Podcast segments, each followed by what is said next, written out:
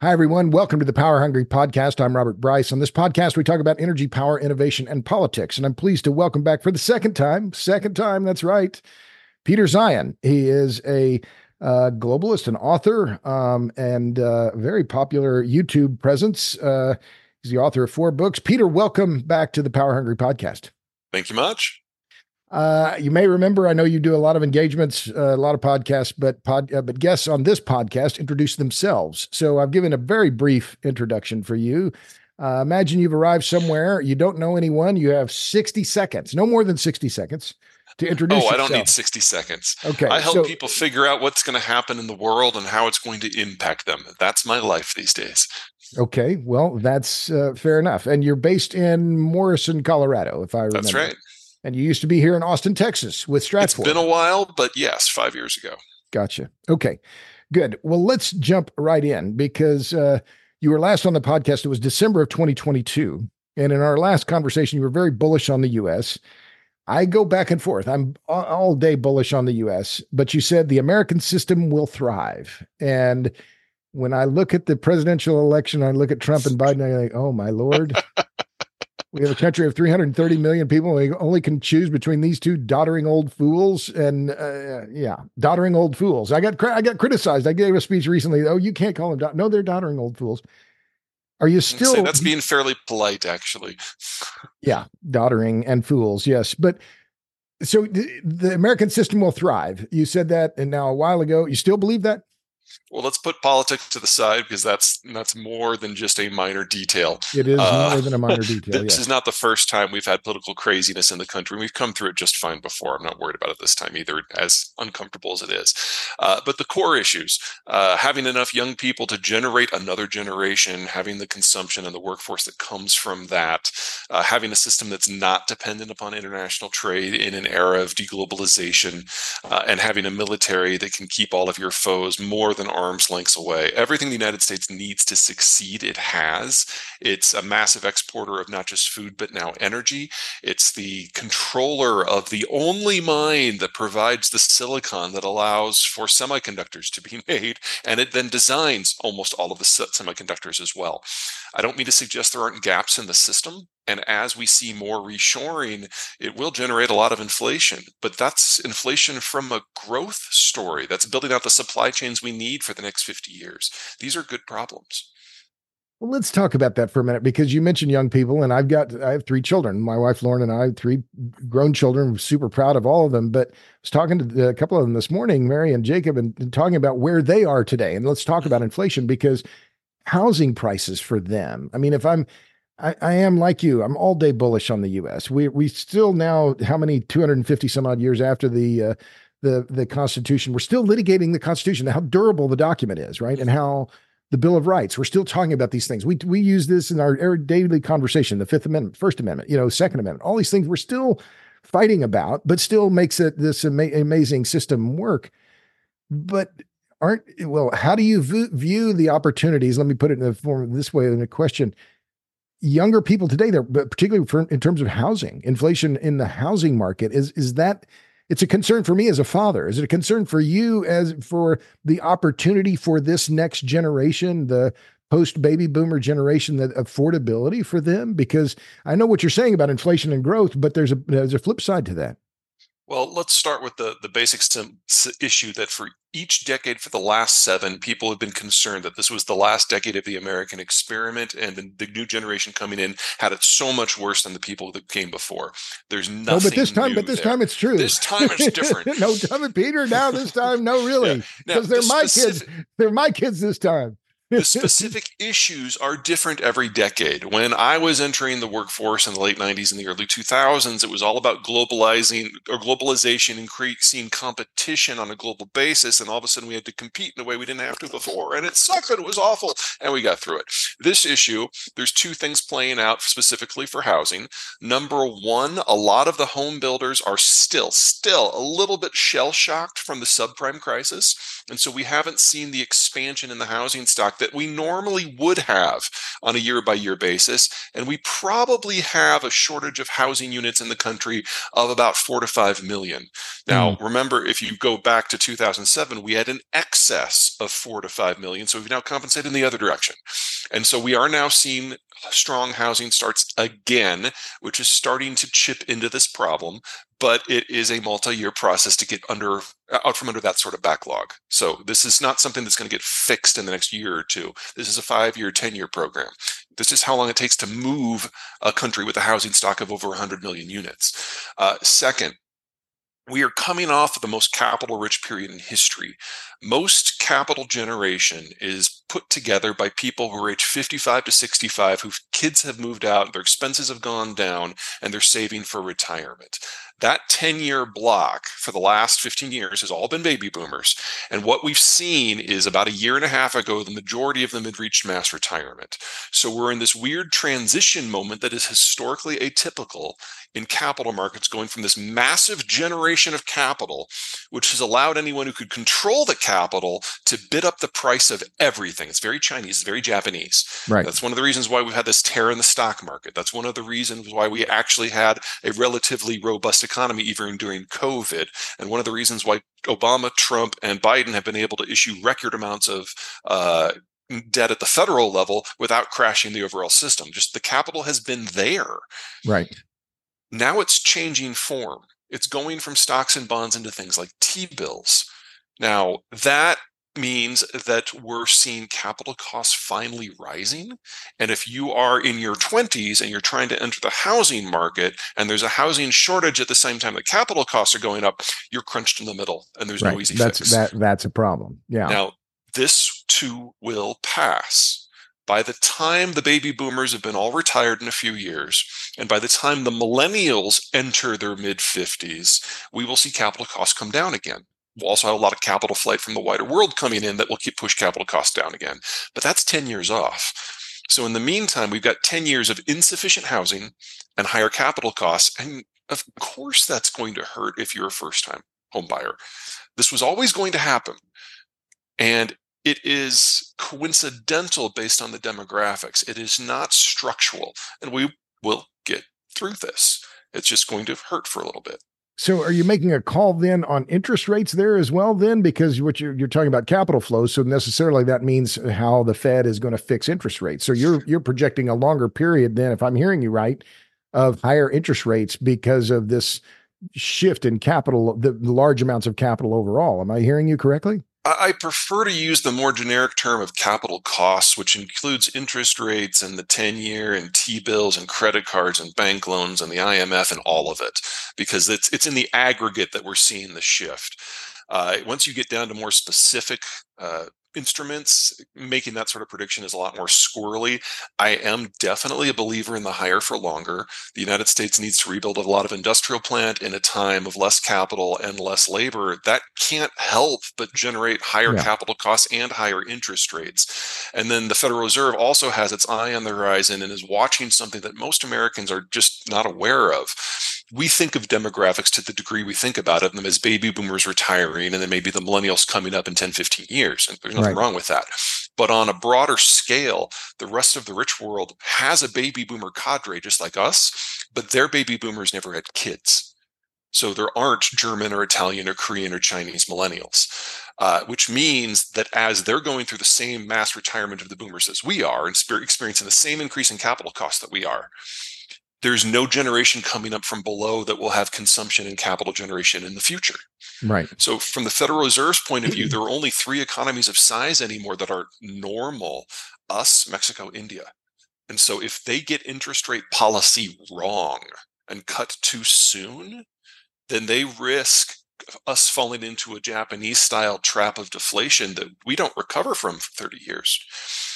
And so they're much more willing to keep rates higher for longer so that they have more dry powder when the next recession finally hits, because they know if they get this wrong, it's a generation of lost growth, not a decade of high housing prices.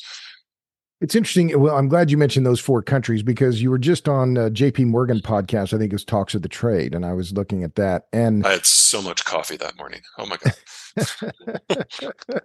I think you maybe had a little caffeine this morning, too. Maybe I'm wrong. But you've always seemed fully caffeinated, by the way. I've seen you speak. It's an effort, but yes.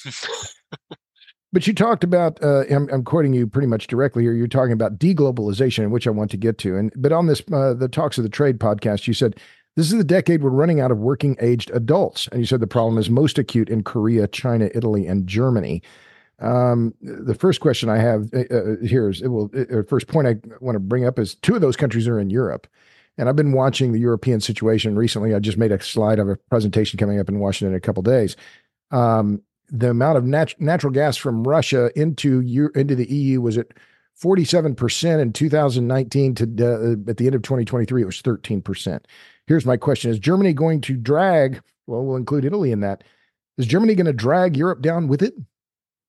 Italy never restructured their debt or changed their fiscal policies in the 1990s when they joined the EU. So they joined the EU with a massive debt that they will now never recover from because they no longer have enough young people to generate the next generation of growth. So Italy has been a drag on the European system for 25 years, and it's never going to improve. This is just how it is. Because their demographics suck too, right? Exactly. They now have more people in their 70s than their 60s and their 50s and their 40s and so on. And so they can't recover, they can't grow out of their debt, and they can't cut their debt spending because they have to support an aged population. So we're just looking for fiscal and monetary collapse in the case of Italy. I can't tell you exactly when that's going to happen. I can tell you it's inevitable, and I can tell you it's in less than a decade. Beyond that, there's too many moving parts. Germany's demographics are not quite as bad as Italy's, but that's like saying the Lusitania didn't sink quite as fast as the Titanic. It's still deeply terminal, and they still have less than a decade left, but they're in a much better fiscal position because they've seen this coming and have at least taken some steps to insulate themselves a little bit. But you're right. They don't just face the demographic issue. They face the energy issue that goes with it. Right. And there is not enough natural gas within easy reach of the European continent to supply everyone. And the North Sea, first and foremost, goes to Norway and Sweden and the United Kingdom, and secondly to the Netherlands, and only third to places like Germany. The Germans pathologically opposed building new natural gas infrastructure for the last 20 years unless it went to Russia. And right. Now that is all wasted. So even Poland is ahead of the line for North Sea gas. As for stuff coming out of North Africa, obviously Italy, France, and Spain get first dibs there. So the only way via either pipeline from Algeria or LNG then out of Algeria or out of Nigeria, maybe then there's also a pipeline out of Libya. Okay. Nothing out of Nigeria yet. There is LNG that does come from there, but the idea of a trans-Saharan pipeline has always been a pipe dream. That's not going to happen unless something very, very strange happens in European-African relations. But you know, it's a weird year right now. Who knows? Right. But not imminently. Anyway. It's not just about electricity, and the electricity situation in Germany is dire. Right. It's also because the natural gas the Germans brought in was used to form the basis of their entire petrochemical system, and that's just stopped. You actually have German petrochemical companies dismantling their city-sized facilities and moving them to other countries where there's more access to natural gas, places like Louisiana. Yeah. Their hope is that they can do that fast enough and then ship the intermediate materials back to Germany to save their manufacturing model. Don't think it's going to work. They'd have to work a lot faster than they did in World War II. And at the end of the day, there aren't enough workers to maintain the factories more than a few more years. And there's no consumers in Germany for the finished product, so it has to go out anyway. So everything that's going on in the world right now, the Ukraine war, deglobalization, the demographic crash, it all hits Germany hard. Yeah, it's interesting to see that. The IEA just put out a report. I put it on my Substack a couple of days ago. Industrial electricity demand in Germany went down 13% last year. They were very lucky. That's all it was. Just incredible drop. They also published a table showing the drop in chemical production and, virtually everything else. There were slight gains in a couple of things. I think automobile in terms of industrial electricity demand, but electricity is I write a lot about electricity, pay attention to it a great deal. That's just a proxy for economic output in large part, right? It's not perfect, but pretty close. So But I'll ask that question again, because I mean, you made a lot of good points there. So does Germany drag the rest of Europe down because it's the economic engine of Europe? Well, that's the thing. If the economic engine dies, there isn't anything left. It's not that you've got Germany and the rest of Europe. You've got Germany at the heart of Europe. And the manufacturing supply chain system that the Germans control and dominate also involves the Netherlands, Belgium, Austria, Switzerland, Poland, the Czech Republic, Hungary, Slovakia, Romania. And without the Germans, none of it works. Right. So we're looking at the end of the entire economic model that has allowed the European Union to function to this point. The exception to that, well, two exceptions. Number one is Britain, which if they can figure out Brexit, maybe they can find a better future. And France, which never really integrated its own economy into the European norm because they saw it as a political project. That doesn't mean that France doesn't have its own problems, but they're different from what's facing the Germans. Well, and they have their nuclear plants, which assures them a fairly low cost electricity vis-a-vis the rest of Europe. I wouldn't call it low cost, but I would call it more reliable. Okay, fair enough. Good. Well, they're not relying on imports of gas to make everything work. And the Germans, what are the Germans doing? They're building gas-fired power plants. Oh, and restarting their lignite plants. But yeah, the lignite plants is basically the future of electricity in Germany. So their commitment to low carbon fuels like natural gas and wind and solar in a country that is neither windy nor sunny means that their carbon emissions are skyrocketing because all they've got left is lignite. So the energy venda is dead then? The energy venda was never a particularly great idea, in my opinion, because anyone who has been to Germany knows you don't need sunblock. I mean, let's be honest here. Yeah, right. So having forests of solar panels in a country that's not sunny was always stupid. And the Germans have substantially increased their carbon footprint as part of the energy venda because the technologies are just not appropriate for them. Right. Maybe, and I'm being generous here, 15%. Of their electricity can be met by wind from the North Sea, and that's about it. Everything else, the solar panels they've put up in the vicinity of Dortmund and Berlin and the rest, they will never pay down the carbon costs that it took to build and install those things from the electricity they generate in the back end. It's just not enough.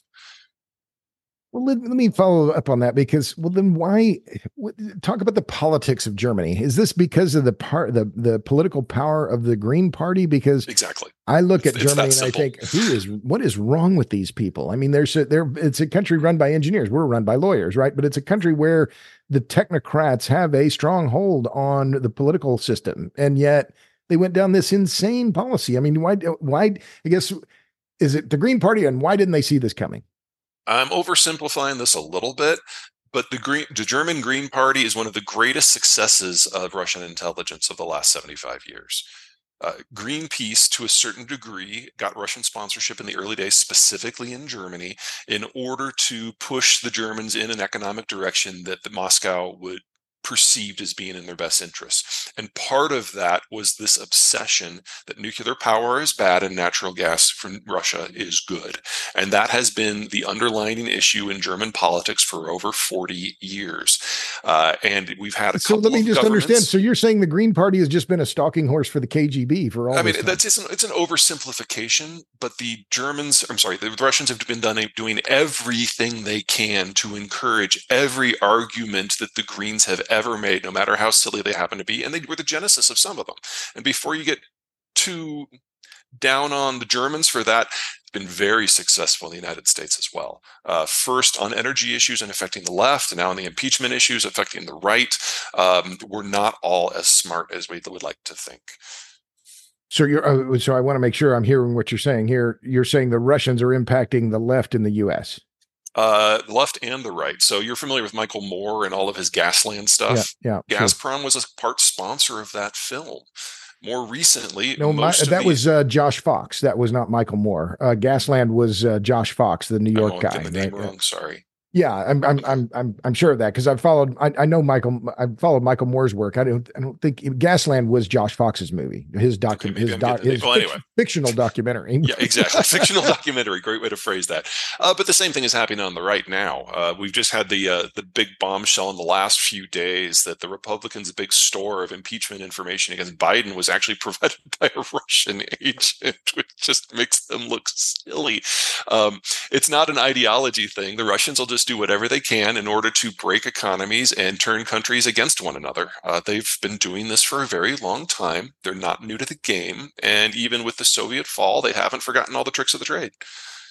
You know, it's interesting you bring that up, because the other thing that comes to mind when you talk about that is the issue of the Russians funding anti-fracking campaigns in Europe. And this has been, you know, numerous articles have been written about this to talk about that. It's been very effective. I mean, give them credit. And, you know, what do you do with your foes? Well, you try and mess them up, right? You destabilize them however you can. And it's fairly low cost, I mean, too. And from a pure operations standpoint, much easier, much more efficient to mess with their politics than trying to, you know, confront them more directly, right? I mean, this is just an ordinary kind of statecraft. Is that the name, right? Yeah, it's not a new playbook. The Russians have been doing this across the world for quite some time. They've just been more successful at it with the West than in most countries because they're more open societies.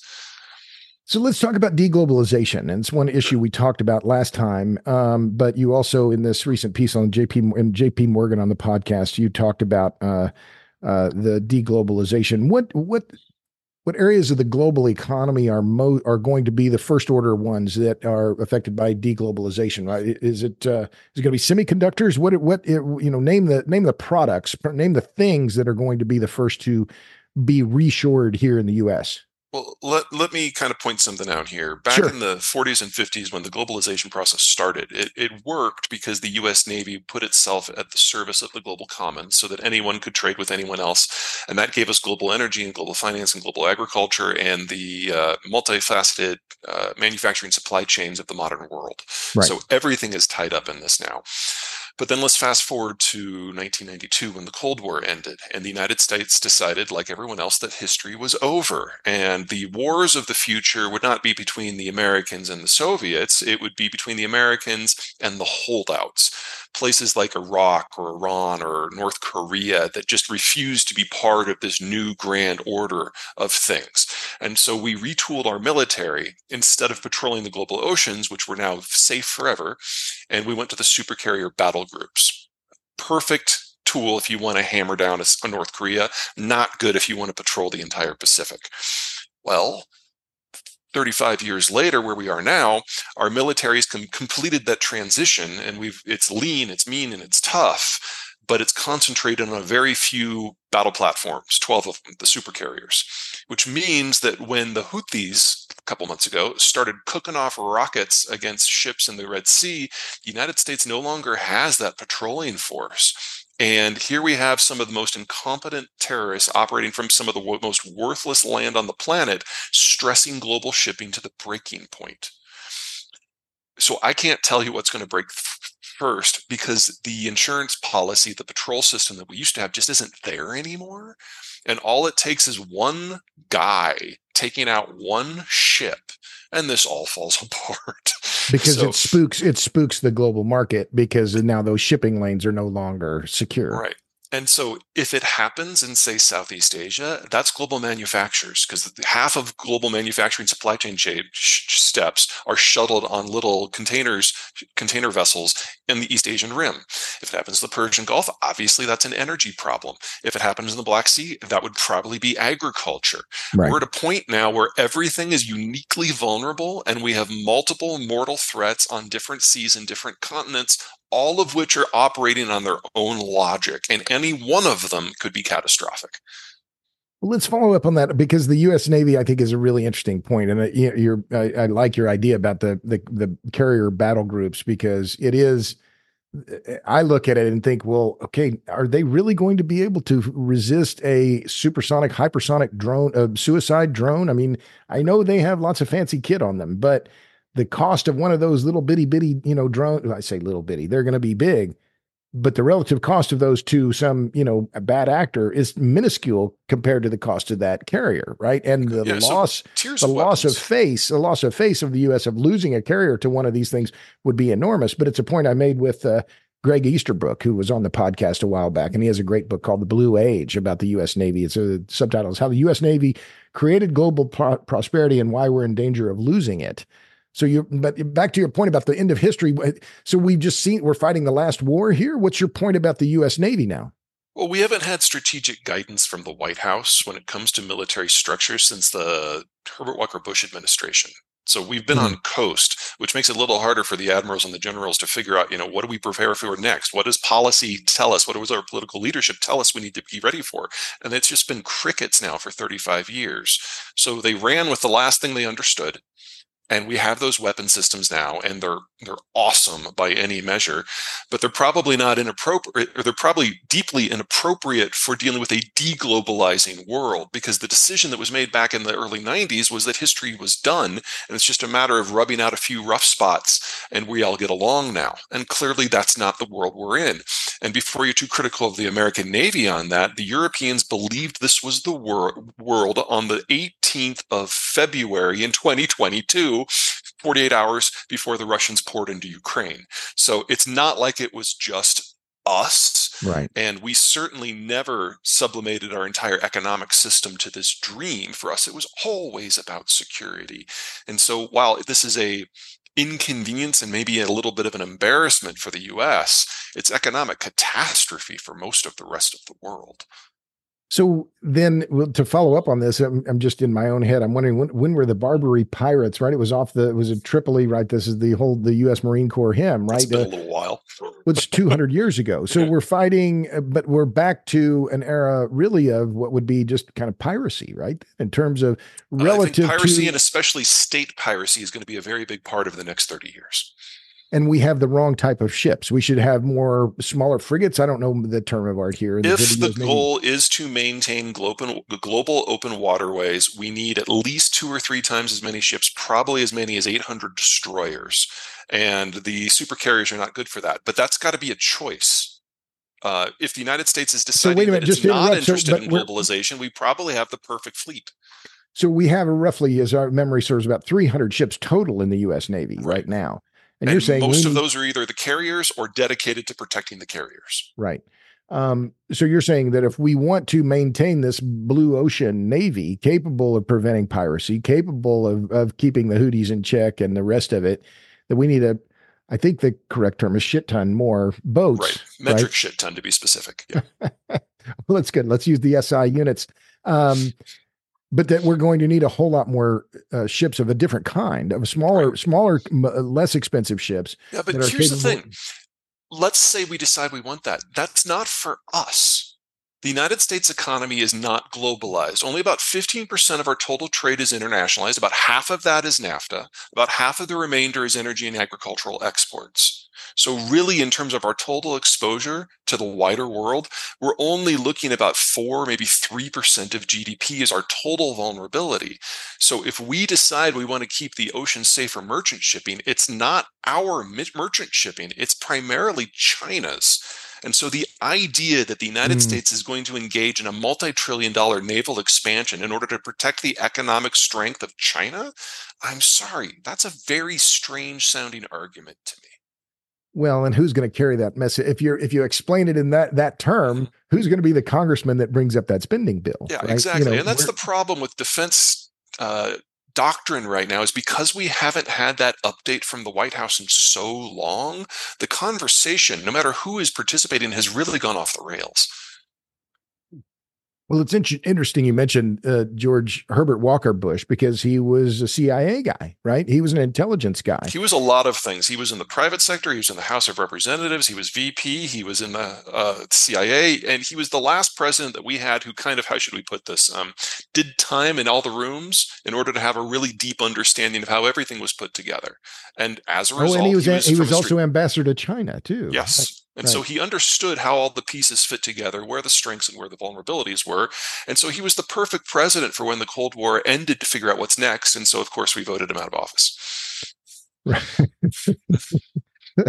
Right. Let's go back. Let's stay on this international shipping issue, because we were just talking about Europe, and I had this teed up for that discussion. But what do you make of, I have my own ideas about this. What do you make of the Biden administration's freeze on LNG exports? It's purely political. Think of it this way. It took us 15 years of industrial expansion to get to the roughly 12 billion cubic feet of natural gas liquefaction export capacity that we have today. There's roughly another 12 BCF under construction that will not fully enter operations within the next decade. None of that is affected by this freeze. What is affected is what happens after, things that have not yet been permitted or approved at all. Right. So if we build out currently what we've either started construction or already permitted, you're still talking about the United States having more LNG export capacity than any two countries on the planet combined. Right. Probably three, maybe even four. All this does is affect a theoretical expansion that wouldn't even break ground within the next several years. So this is something that he was able to do that didn't spook the existing LNG operators or the existing natural gas producers. And it thrilled his left-wing environmental supporters because they think it's the beginning of the end of the industry, which is absolutely not. It may prevent 15 years from now the industry from getting any bigger, but it'll still be far and away the largest on the planet. So why did he do it? Because he got support from a wing of his politics that might have not showed up for the general election. He's managed to successfully short circuit the primary process, so he's not going to be facing a candidate from the left, but you still want to make sure that the people showed up to vote anyway. So it was just a gift to the radical. And it's one that he can undo in a day, or a future president can undo in a day. And since, let's assume for the moment, as I do, that Biden's going to win this election handily, 5 years from now might be the right time to readdress this, and he doesn't have to worry about it. That will be someone else.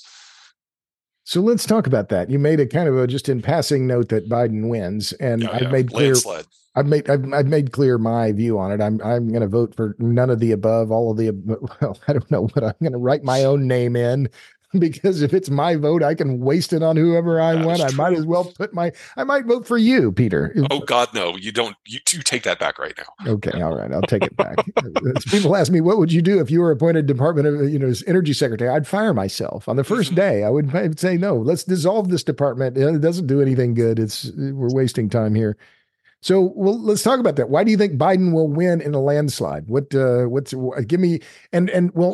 I ask that.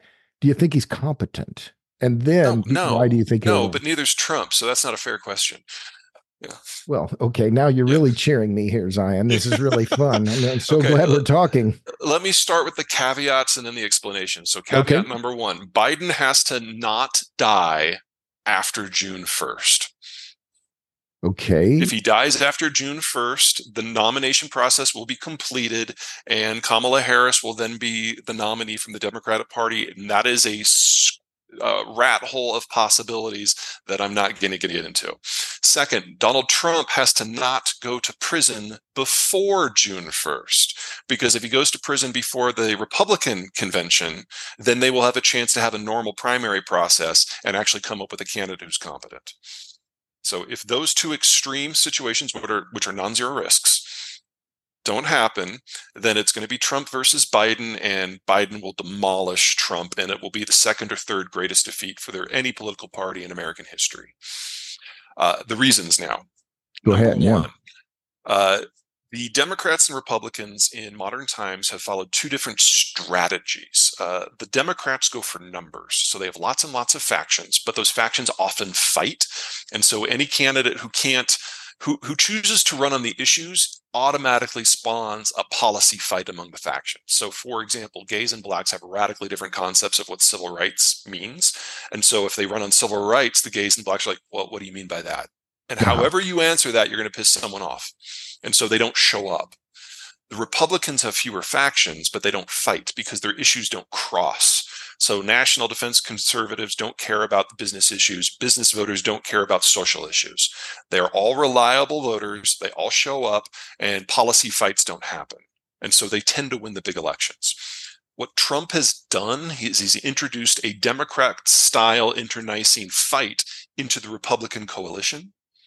And so we now have national security conservatives and social conservatives at each other's throats, for example, because of the Tuberville stuff. Right. And we have national security conservatives at clash with the populace over foreign policy. So no matter what happens, not all the Republicans are going to show up, and they already were at a voter discount versus the Democrats. So they lose right there.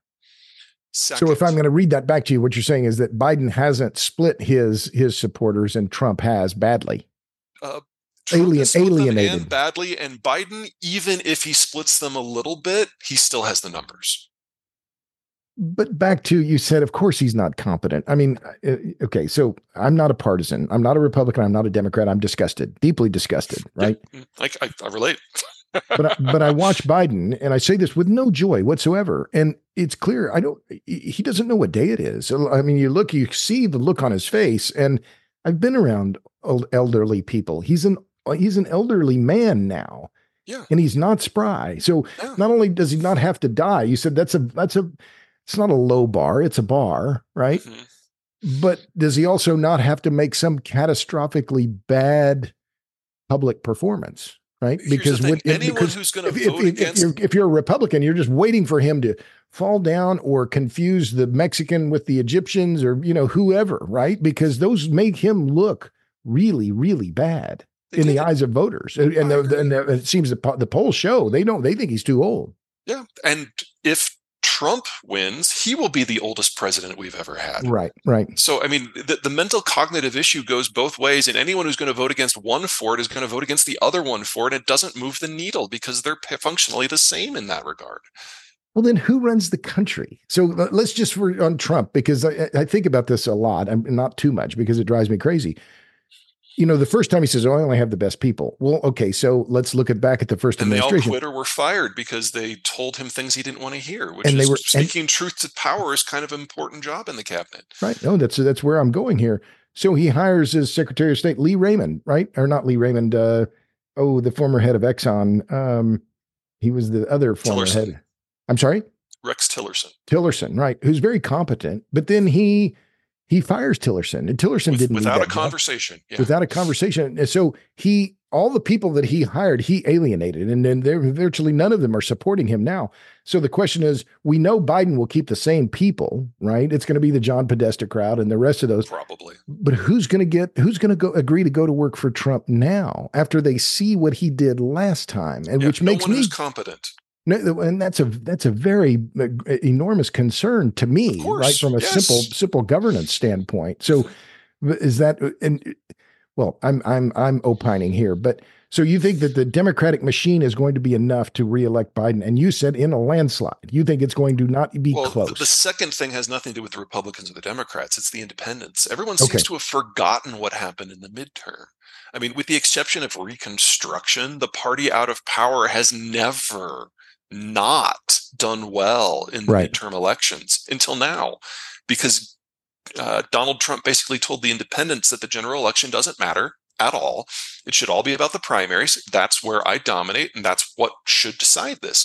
And since the general election is the only place where the independents matter, they basically said, hold my beer, and in many cases voted 4-1 against Republican candidates. Mm.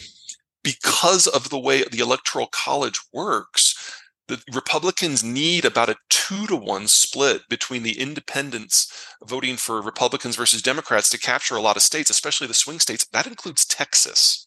And if they don't get that 2-1, they lose them all. And we're now looking at the vast majority of independents going the other direction because Trump's position is still that the general election is not where this should be decided. Mm. So you're looking at a massive blowout. And the question is, how far down the voter list does this go? I have no idea on that question.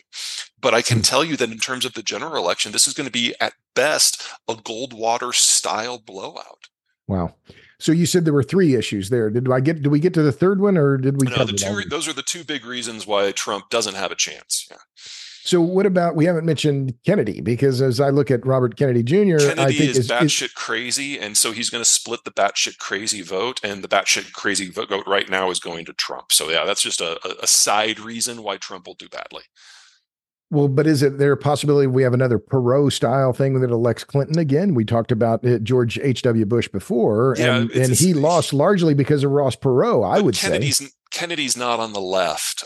Most of his wacko ideas are on the right. So it's not going to draw a lot of support away from the Biden administration. It's really, even though you think even the name Kennedy attracting Democratic voters, you don't think that he's going to pull Democratic voters away from them. The fun thing about that is that the Kennedy machine is already spending more on campaigning against one of their own than the RFK Jr. program is spending on itself.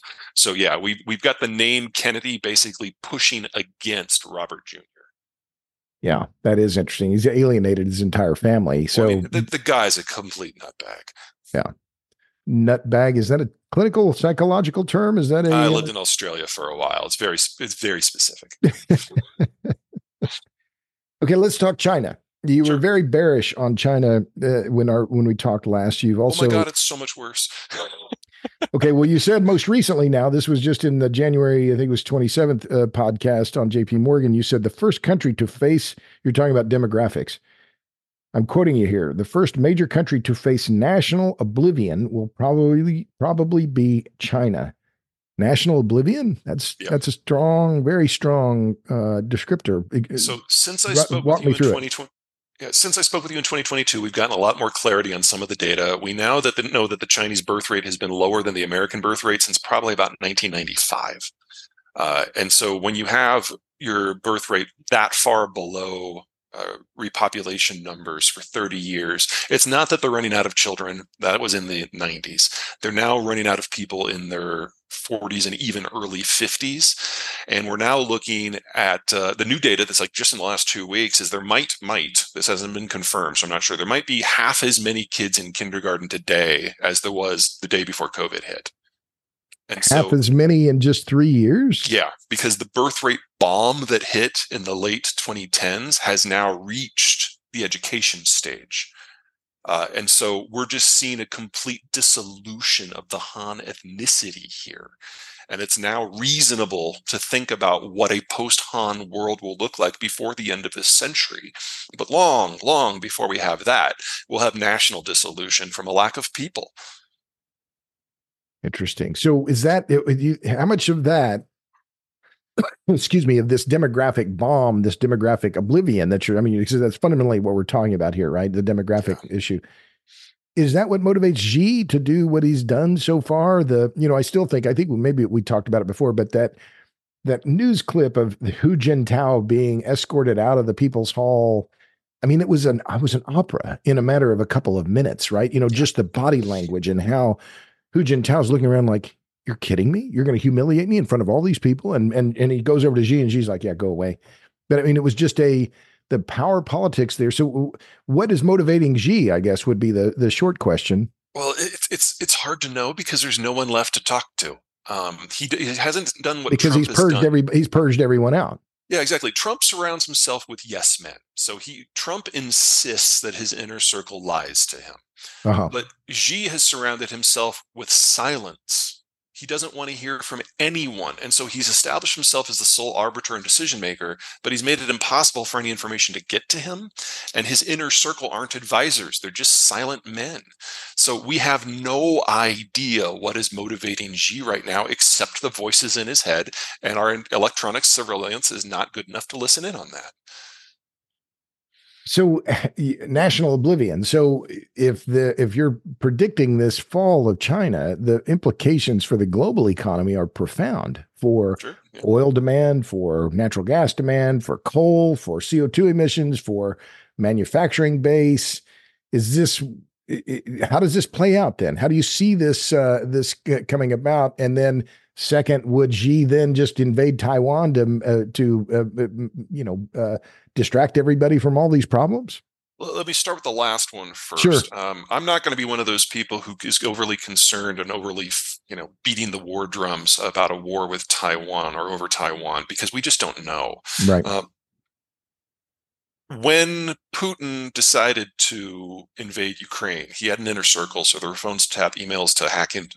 And so we found out the details of the plan very, very early and shared them with the world. There's nothing equivalent in China. So he may have already decided the specific day 2 years from now on an Idle Tuesday that he's going to pull the trigger. It's possible, but he hasn't told anyone. And because he's gutted the decision-making apparatus of the state to such a huge degree, I would argue that their military is functionally incompetent, much worse probably than what we have seen in Russia, because Russia, despite all of its flaws, still has some information transmission. The Chinese, officially at least, have a lot of training and some new gear, but they have no experience in a war, and they have no advice from their leadership as to what they're supposed to be doing. So it's entirely possible that if we do have a conflict, we're going to see a catastrophic failure of the Chinese system. It's only in the last couple months we found out that their strategic missile force is nothing of the kind, because all the money was stolen Russian style, and their liquid-fueled rockets, which are the ones that target our cities, were filled with water. So we don't have a good picture. But the bits and pieces that have been coming out in the last year indicate a broad-scale incompetence throughout the entire governance system, and that includes the military. So that's kind of piece one. I'm not saying there can't be a war. I'm saying it's not obvious to me, and if they did it, it would mean their national destruction in under a year, because this is a country that imports 80% of its energy and 80% of the stuff that allows it to grow its food. It would be national suicide. And 5 years ago, Xi knew that. But 5 years of having nothing but propaganda, I don't know what's going on in his head. Okay, so that's to the side. As to your bigger question, what does this all look like? Sorry, that's to the side? Yeah. Well, it's just, it's unknowable, but right, if he pulled the trigger, the system doesn't look like it works very well anymore. Right. Okay.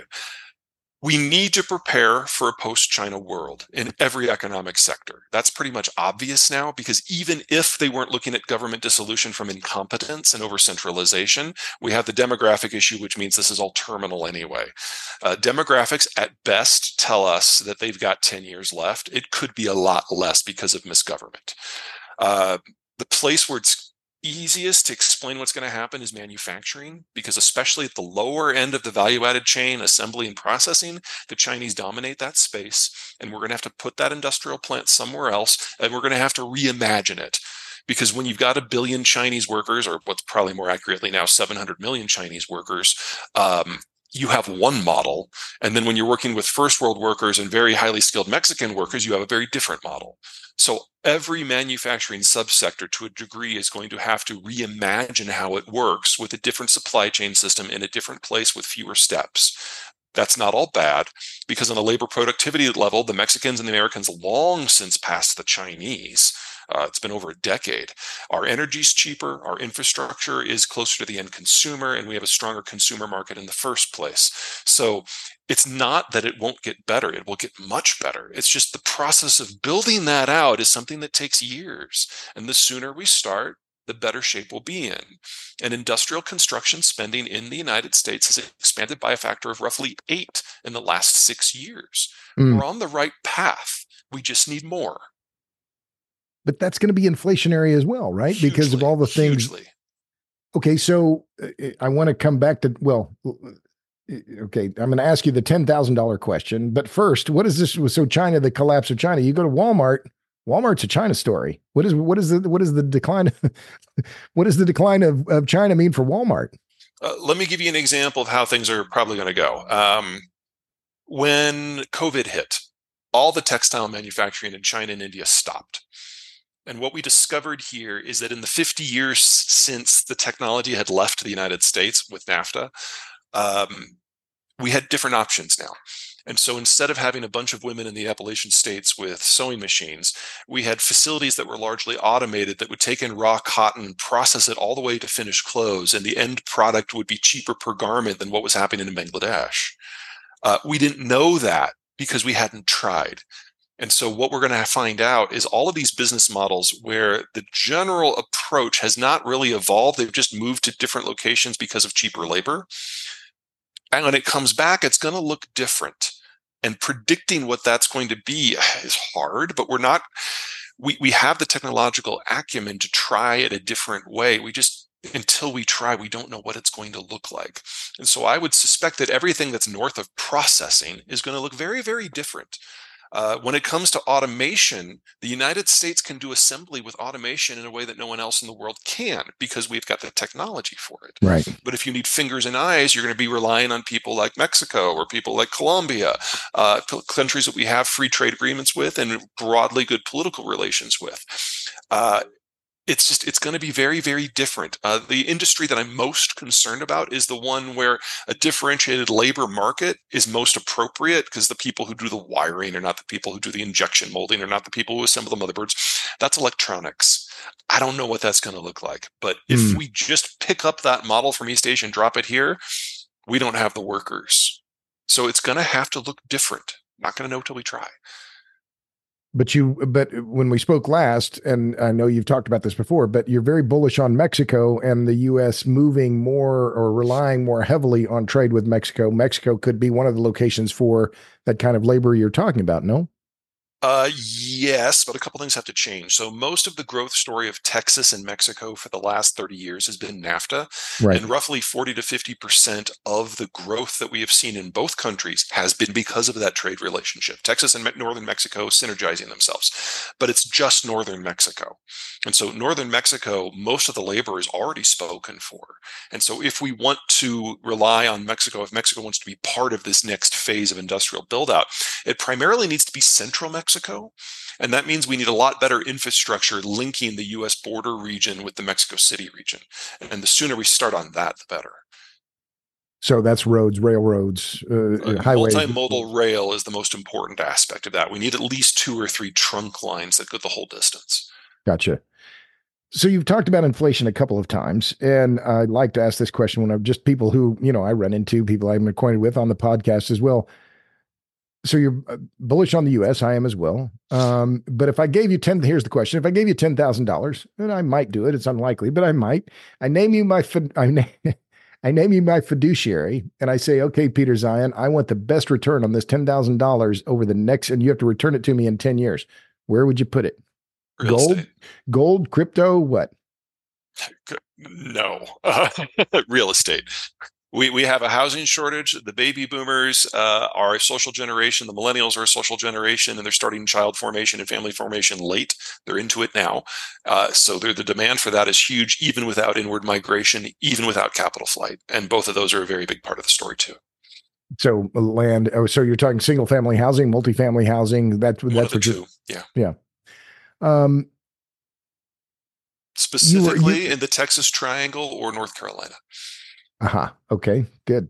All right. Well, that's good. I'm not a gold bug. I don't understand crypto still. I'm not smart enough. There's nothing to understand. Do tell. What do you mean? Oh no, let's not waste time with that topic. It's pointless. Okay. Well, let's talk about the dollar then for a minute, because in your talk with JP Morgan, you talked about the issue. You talked about the American dollar. You said the euro's functionally gone. The yuan is not tradable and never will be. So here's the question. You don't believe America has a debt crisis? I don't think it's acute. I mean, I'm a fiscal conservative, so I'm not really happy with where we are right now.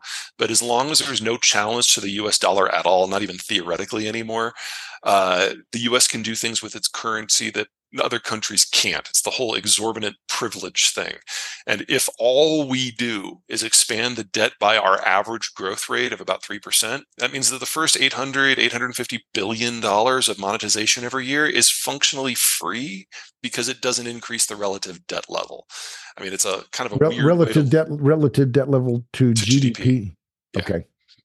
Now, this is not my preference, but I'm not a baby boomer who thinks that they're entitled to everything, or a millennial who thinks they shouldn't have to pay for their parents. So I'm an Xer who gets caught in between these things and can't functionally affect the system because we don't have the numbers. So we're going to see more things like debt forgiveness for college students. We're going to see more things like doubling and tripling down on some bad decisions on Medicare, Medicaid, and Social Security.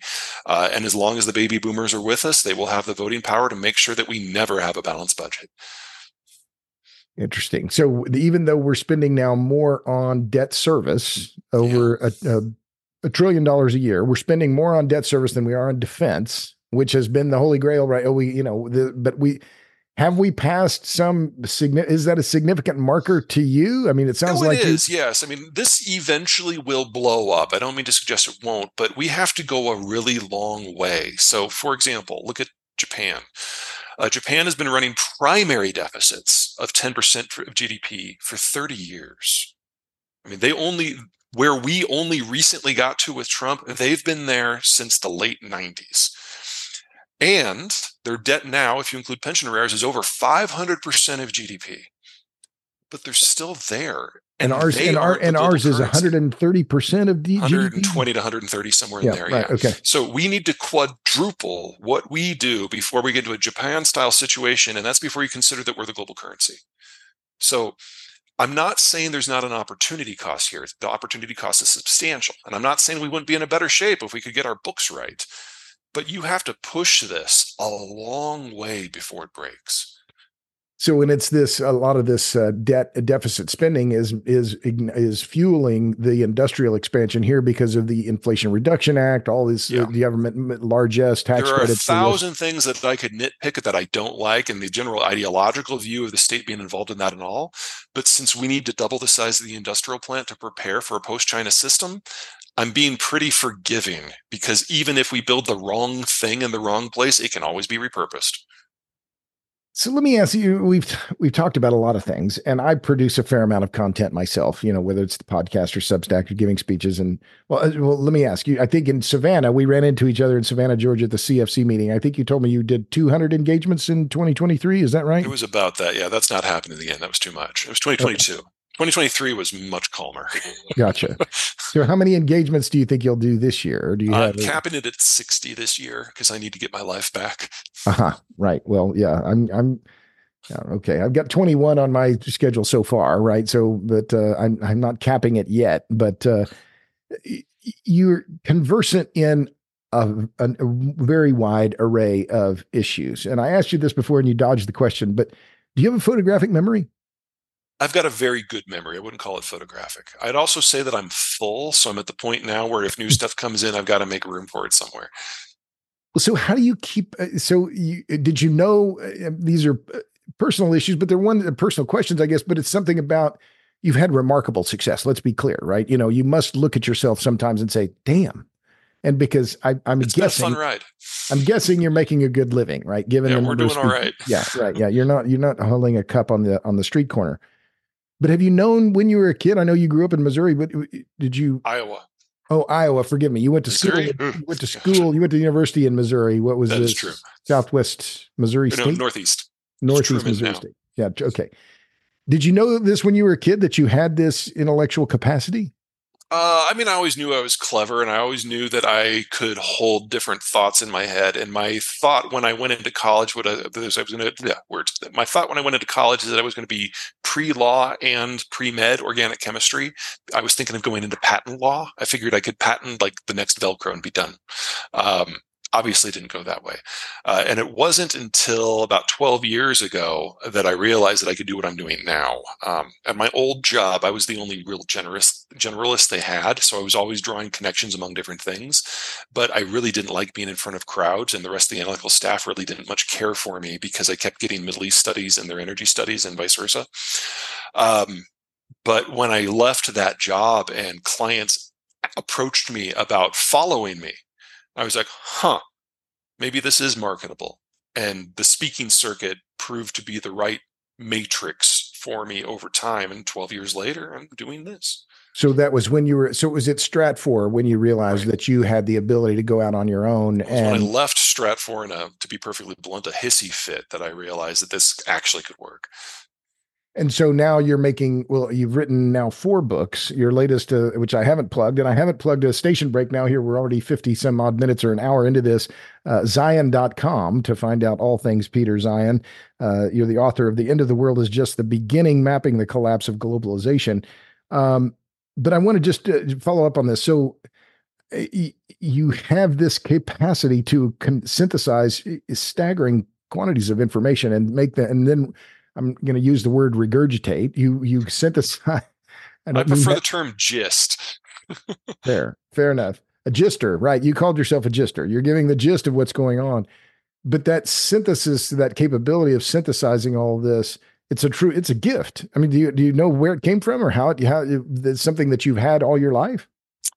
The country's first commercial meth house was next door to my grade school piano teacher.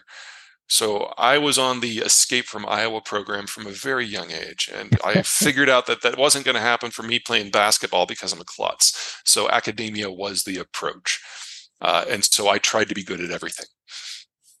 And so, well, now you have this recall for all of this information. Where do you get it? What do you read? What are the sources that you're tracking? Because given the amount of number of presentations you're giving, the amount of travel you're doing, I'm assuming you're fairly pressed for time. Where do you get all the info that you're taking in to remember? To remember Japan's debt to GDP ratio. That is not something that came to me. I could maybe recall it, but I'd have to study it. But where do you get your info? It's actually pretty straightforward. So every time I get a new client, I have to learn the world from their point of view. Yeah. And so I've got a research staff, and we do that for every single client. And you do that for enough clients, and you get a really good picture of how it all fits together. And to be perfectly blunt, that made the most recent book, The End of the World is Just the Beginning, relatively simple to write, because the research work for most of it had been done as a course of our other work over the previous decade. Right. And so what we do now, especially for repeat clients, is really just kind of updating and then diving into a few questions here and there, which adds a depth that we didn't have before and makes it even better. So how many people on your team? About a half dozen. And I asked you this question before, but I'm going to ask it again. The End of the World, it's a remarkable book. Did you dictate the whole thing? Dictate? No. But in terms of start to finish, from a writing point of view, it only took about a year. Because when I read it, you don't quote many other people, right? There are very few. If I remember, I don't see any quote marks in there. You don't have a lot of reference. It's reference or footnotes. I live and die by footnotes. I mean, it's just how, something I'm kind of weird about. But that's not how you wrote that. It was as though here's my view on the world. Boom, and it was a kind of I read it as your brain dump, and I don't mean again that be any. No, I think you're broadly right. If we had done footnotes, the footnotes would have, in like a normal journalistic style approach to that, right. We would have had over 7,000 pages of just citations. Because, if for this, like, for example, the CFC event that I did, that was drawing from a dozen different databases in all 50 states in order to build an understanding of the electrical system, which was summed up in the book in less than a paragraph. Right. So that paragraph would have had over 100 references, and that would have been true for aluminum and for semiconductors and for oil processing as well. So it's just not feasible. So at the end, we tried to list out all of the databases in a broad sense that were most vulnerable or most useful to us, but there was no way we could have done it academic style. Right. I'm okay with that. Believe me, not academic style. So we've just a couple more questions, because I know we've been going for an hour. I want to respect your time, but I want to challenge you here, because in your recent JP Morgan interview, you said you were talking about energy and electricity, and you specifically said the smart play would be to take technologies we have today and where they work. And then you said put wind turbines in the Great Plains and solar in the Southwest, and then run HV lines from those production zones into this big cities. So this is some work I've just done on transmission line build out, and we're not building transmission lines in any great quantity. No. And I'm also a longtime critic and observer, really, of the build out of wind and solar, which are facing enormous resistance from rural America, from Maine to Hawaii. Why are you so bullish on those intermittent sources of generation? Two things. Number one, in the places where they work great. And that's the Great Plains in the Southwest. Those are places where wind can actually already provide a degree of baseload. And the amount of electrons that you get out of it for the amount of dollars you put into it is huge. Wind is about 3 times as good as solar. But if you're in solar and you're in the vicinity of, say, LA, where the population center is right there, great. If you're in the vicinity of Phoenix, great. You move outside of those zones. I changed my mind very violently. Most green tech in most places is not only an economic fail case, it's an environmental fail case. So putting solar panels, for example, in Toronto is among the dumbest things that humans have ever done. And on a per capita basis, the densest solar penetration in the country isn't in the Southwest. It's in freaking Vermont, which is monumentally stupid. But in the right places, it works. And if we're going to double the size of the industrial plant, I keep coming back to that. If we still want manufactured goods in the world we're coming into, we need bare minimum 50% more electricity by the end of this decade. Solar and wind can be part of that in the right places. And if we can't fix the transmission issue because of the different grids and the way federal regulation works and the way local opposition works, then the solution is to build these things relatively close to population centers instead of having long-range transmission, have short-range transmission. And that is the model we're following right now. It is not the most efficient use of our money, but it's a lot better than just building wind turbines in places where the wind doesn't blow. Okay. So fully agreed there. But let me just, so you said 50% more electricity overall in the U.S. We're at about 4,000 terawatt hours now, 4 petawatt hours. You're saying we're going to need another 2,000 terawatt hours just for industrial demand by the end of the decade. You're talking about the next 5 years. That is an enormous increase, which I got to tell you, actually, electricity demand in the U.S. fell by about 1% last year. Now, it's been trending up very, very slightly, but okay, well, let me ask you the question. Handicap that. I'm very skeptical, but then I'm a journalist. This is how that we will come anywhere close to that amount of increase. Whether it's AI, crypto, AI demands, I'm very skeptical that we'll be able to build out the amount of power needed for AI. How assured are you, or what odds would you give me that we actually build the capacity to add another 2,000 terawatts of capacity or generation capability? Well, it's an issue of 2,000 terawatt hours, forgive me. Yeah, it's an issue of where and what. So for the what, moving things for manufacturing takes more electrons than moving data. So we've been moving into the direction of a services economy for the last 30 years. That's why we've been getting more efficient. It's not that we've gotten better at husbanding our electricity. It's just our economy has evolved in a direction that uses less of it. That is now reversing very starkly. And that's going to be about 25. That's going to necessitate probably a 25% build out all by itself. And then the second is processing. Right now, most of the processing happens in China. And whether it's steel forging or aluminum forging or lithium, whatever it happens to be, it's very, very power intensive. And if it isn't going to be done in China, it has to be done here, probably in the Gulf Coast. So the zones we're going to see the biggest build out are the places that culturally and geographically are best able to reposition us as deglobalization really bites. That's the Texas Triangle, that's Arizona, that's the Front Range, that's the Gulf Coast, and the South. And those are places where it's easier to build electricity generation as well. So the country as a whole needs to double that industrial plant, but it's not going to be spread evenly. Yeah, no, I agree with you. The interestingly enough, quick fact, the growth of electricity demand in North Dakota on a percentage basis has been greater than any other state. Texas is a distant second. And that's because they've been getting into agriculture and energy processing because they realize that if they're just exporting raw commodities, they're missing a lot of the money that's being left on the table. Yeah, I think a lot of that's due to just the pumping load in the Bakken Shale as well, but that's my conjecture. Most of that there is some of that, but percentage increases does not justify the electrical build-out. Yeah. So just a couple more questions. So we talked about your information intake and your near photographic memory. You don't claim to have that, but whose work do you admire? There are a lot of people who are in the geopolitical, geostrategic business of analyzing the world and talking about it and gisting, to use your line or your word. Whose work do you admire in this area?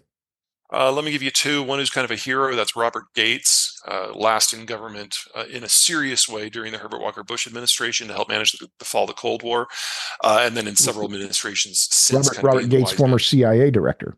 Among other things, yes. Yep, he's had a lot of hats over the years. He is one of the people who was pushing for us to have an open, honest national conversation about what we want out of the world.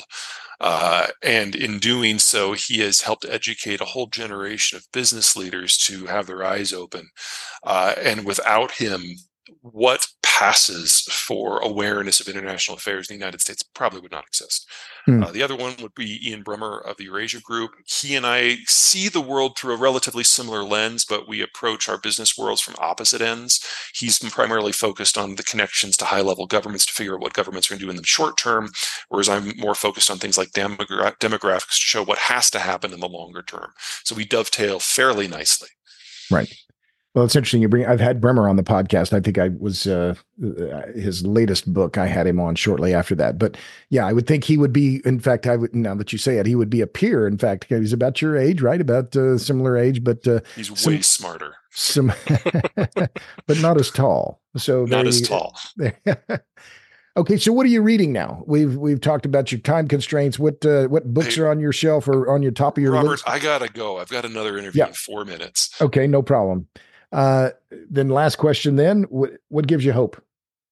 Oh, we're going to get through this. This is not the first transition economically the world has faced, technologically the world has faced, and this is not the first time the United States political system has been scrambled as it goes through its own transition. It's just that for the next 5 years, we've got our political system largely offline. At the same time, we have to go through the biggest investment that we have ever seen. That will be confusing and inflationary in equal measures, but we will get through it. And on the backside, we'll have a system that is reconfigured for the new era economically and politically. We've done this before. We can do it again. It's a good place to stop then. My guest has been Peter Zeihan in his second appearance on the Power Hungry podcast. Peter, it's been a pleasure. I appreciate it. For more on Peter, go to Zeihan.com. And until next time, we'll see you on the next episode of the Power Hungry podcast. Until then, see ya.